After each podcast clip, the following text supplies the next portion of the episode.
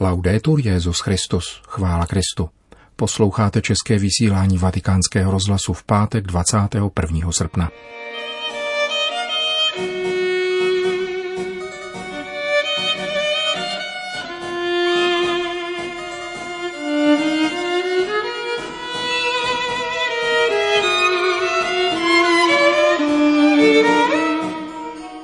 Pandemii a magii bůžka peněz se dozvíte v rozhovoru s italským ekonomem Giulio Tremontim v našem dnešním vysílání, ke kterému přeje hezký poslech Milan Glázer. Pandemie je nahodilým efektem již déle probíhající krize, vzniklé převedením státní svrchovanosti do prostoru globální finanční spekulace. Domnívá se italský profesor ekonomie Giulio Tremonti.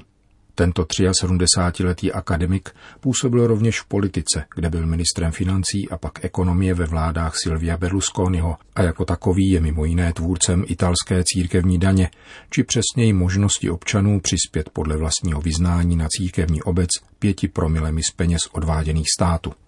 Giulio Tremonti vedl před třemi dny rozhovor pro deník Il Giornale, kde mluvil o pozoruhodných, leč zřídka zmiňovaných souvislostech – počínaje pojmem takzvaného výdělečného umění, jak je v českém překladu Aristotelovy politiky přeložen výraz chrematistika, a které již v antické době snadno degenerovalo na lichvu, čili úrok, který Aristoteles rozhodně zavrhuje. Pojmem chrématisté však Tremonty naráží na mnohem výnosnější a sofistikovanější metody výdělečného umění, než jsou úroky, totiž spekulativní obchod s takzvanými cenými méně či docela bezcenými papíry, sázením na budoucí události, ať skutečné, fingované či plánované, a to s rychlostí, kterou digitální technika vyhrotila na maximum. Vpád počítačových algoritmů do peněžnictví označuje Tremonty předložkou Turbo. Text rozhovoru, který pomáhá porozumět mnohému, nyní přinášíme. Italský novinář Matteo Carnieletto se ptá, Pane profesore, máte dnes narozeniny. Je to čas nejen osobního, ale také politického a zejména filozofického bilancování. Jak vidíte naši zemi? Komici a chrématisti. To jsou nové postavy, ba dokonce antické, již se objevují na scéně, kterou okupují svými kousky a kouzly aplikovanými v politice a předvádějí mediokritu nebo něco horšího, co může přijít. Takové budoucnosti se však máme a můžeme vyhnout, postavíme-li se na správnou stranu dějin. Odkud začneme? Trochu zdaleka, ale možná ne tak docela. Začneme od Říma, ale dostaneme se až do Atén. Na těchto dvou místech všechno nebo mnohé začalo. V Římě měli herci antických amfiteátrů zákaz vstupu do politiky, a to z důvodů velice závažných. Bylo totiž známo, že měli obávanou schopnost podmanit si a strhnout publikum. To též a tím spíše platilo pro komiky.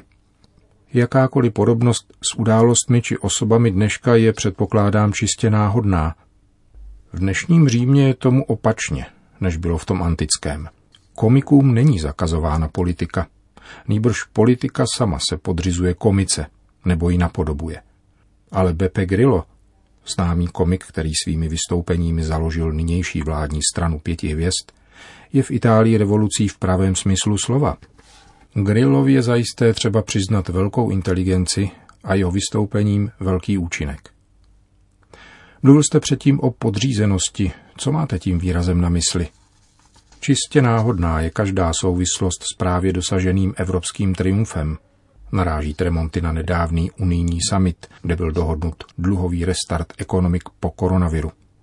Možná by se mělo více brát v úvahu, že Itálie přešla ze statutu zakládajících zemí Unie do nižšího statutu zemí přijímaných, mezi nájemníky nebo zákazníky, spravující fondy půjčené od druhých. Zapomínají, že dluh, ať už je jeho zdroj nebo částka jakákoliv, je vždycky příčinou podmanění a poroby. Tolik tedy pokud jde o Řím, jaká je souvislost s Aténami? Atény jsou, jak se říká, místem politiky, kde všechno začalo. Aristoteles ve své politice mluví o chrématistice a chrématistech, kde chréma jsou peníze a chrématisti jsou ti, pro které jsou peníze středem života.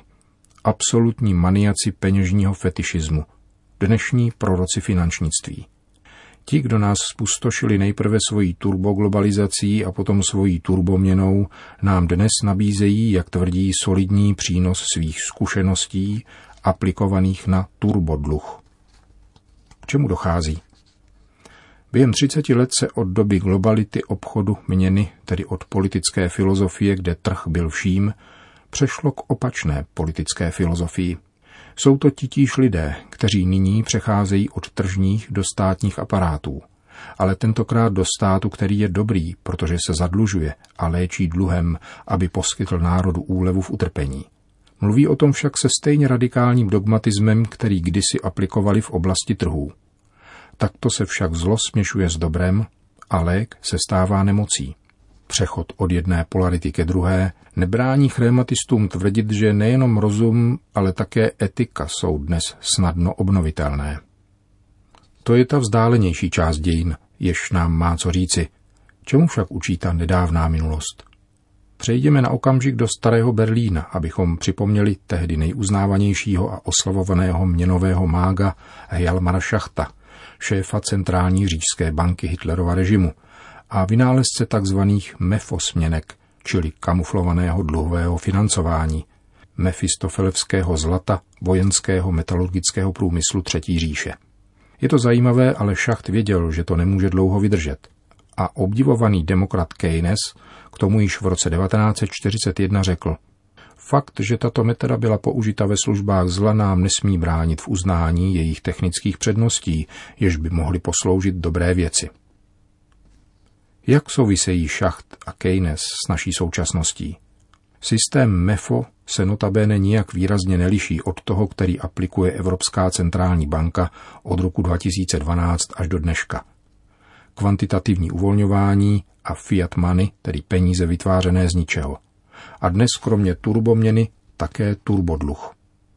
Tato opatření však, jak nám bylo řečeno, byla nezbytná pro záchranu eura a Evropy – Nebylo nám však řečeno před čím zachránit, před jakou vinou, před jakými viníky. Možná se to obligátně dozvíme až nyní, aby byla motivována změna, která dnes probíhá v politické ekonomii EU. Uznají se tragické omily při řešení krize z roku 2008 a v následujícím desetiletí. V jakém smyslu? Krize, která nastala roku 2008, neměla původ ve veřejných financích, nýbrž v těch privátních zejména francouzsko-německých a okolních. V každém případě byl vystaven nejprve účet za první pomoc a potom za hospitalizaci, řekněme za léčbu, která trvala 8 let.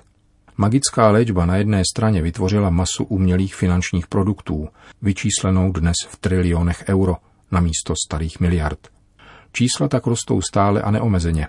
Neomezeně proto, že v léčbu, kterou poskytují, nevěří již ani sami lékaři.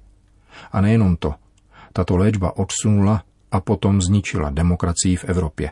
Považujeme-li demokracii za místo, kde vládne odpovědnost. Můžete to vysvětlit lépe? Dva důkazy. Politický a obrazný. Během dlouhých osmi let nebyla v žádném státě EU provedena ani jediná z jinak vzývaných reform. Vždyť to byla Evropská centrální banka. A ten ikonografický, Letos na podzim se ceremonie výměny guvernérů Evropské centrální banky konala za přítomnosti všech hlav evropských států a vlád. Viděli jsme někdy, že by takový Adenauer, Kohl, de Gaulle, Mitterrand nebo Kosíga asistovali ceremoním tohoto typu? Z této ikonografie vychází najevo jedna pravda, že zlo vlády přešlo od politiků na centrální banky a z nich na měnový trh, který dříve či později bude přijímat rozhodnutí sám s tím rizikem, že nás to všechno přivede na mizinu, nebo velmi brzo do špatné budoucnosti. Ale jak je to možné? Vždyť encyklika Quadragesimo Ano předtím již varovala. Technická kombinace turbodměny a turbodluhu by možná ještě v globálním a integrálním světě vydržela, jak tomu bylo uplynulých 30 let, avšak nemůže vydržet a fungovat ve zmatku a chaosu nyní, ani v blízké budoucnosti. Kdo nám ještě věří, vzpomene si na francouzské generály, kteří měli v roce 1940 důvěru v Mažinu Tobuliní, zákopy, které nezastavily revoluční sílu spalovacích motorů. A dnes je tu anarchistická síla počítačů. To je hrozný scénář. Je pravda, že dějiny se neuskutečňují nějakými kdyby. Bylo by však možné se tomu všemu vyhnout? Pro předpověď stačí pohlédnout na to, co se stalo a co se děje v pandemii zároveň účinku i příčině zlomu. Jehož intenzita, násilnost a částka jsou stále značně podceňovány. A přece bylo mnohé z toho, k čemu došlo, předvídatelné a dalo se tomu zamezit. V roce 2009-2010 se na zasedání G20 střetly dvě politické koncepce. Jednu vyjádřila italská vláda a druhou mezinárodní peněžnictví. První koncepce říkala, že nelze jednat pouze na vlně účinků a je také nezbytné jít proti proudu, k příčinám. Náhlou turboglobalizací přešel svět od svobody bratrství a rovnosti, ale také od kapitalismu založenému ještě na nějakých těch pravidlech k novému světu, v němž je jediným pravidlem to, že pravidla neexistují. Co bylo vaším cílem na zmíněném zasedání G20 před deseti lety? V té době nebylo možné si dělat iluze, že krize skončila. Bylo třeba jednat. A navrhovaným řešením bylo přejít od volného trhu k férovému. Nestačí spravedlivé ceny zboží a služeb na trhu. Nezbytná je spravedlivá produkce, která by se držela pravidel, schopných jít proti proudu. Tak dostalo formu to, co bylo nakonec odhlasováno na zhromáždění Organizace pro bezpečnost a spolupráci v Evropě jako Global Legal Standard, průkopnický návrh mnohostrané mezinárodní smlouvy. Jak to souvisí s pandemí? V bodě číslo čtyři tohoto dokumentu byla požadována pravidla ekologického a hygienického sektoru. Nic vám to neříká. Za zmínku stojí, že to bylo v předstihu deseti let. A co se stalo potom? Převážila Rada finanční stability, založená kvůli existenci a obraně finančního sektoru, do něhož měla vnést trochu pořádku. Vítězství Rady finanční stability se slavilo pitoreským vznikem její vlastní vlajky, vystavované na všech mezinárodních samitech. Toto vítězství Rady finanční stability nám darovalo dalších deset let turboglobalizace a turbopeněžnictví. Pokud se nemýlím, tehdy byl ve vedení Rady finanční stability Mario Draghi, který nedávno napsal úvodník pro Financial Times, ve kterém tvrdí, že stojíme před tragédií biblických dimenzí – Tragédii zajisté, ale lidskou, nikoli biblickou. Třeba, že Bible je zásobárna stále aktuálních obrazů a mýtů. Vyhnání z ráje, potopa, babylonská věž. Možná, že právě ta je legendou, která nejvíce odpovídá tomu, co se děje. V Genezi vyzývá lidství na souboj božství, stavbou věže, která má dosáhnout do nebe. Jako boží odpověď následuje zánik jednoho jazyka. Když na místo jednoho jazyka dosadíme jedno myšlení, tak právě toto se stalo a děje. Pandemie nemá ani tak hygienické efekty, jako spíše systémové. Rozpadá se mentální globální stavebnice, což působí diskontinuitu, jejíž účinky postupně začínají být zřetelné na geopolitickém a politickém, sociálním a ekonomickém poli.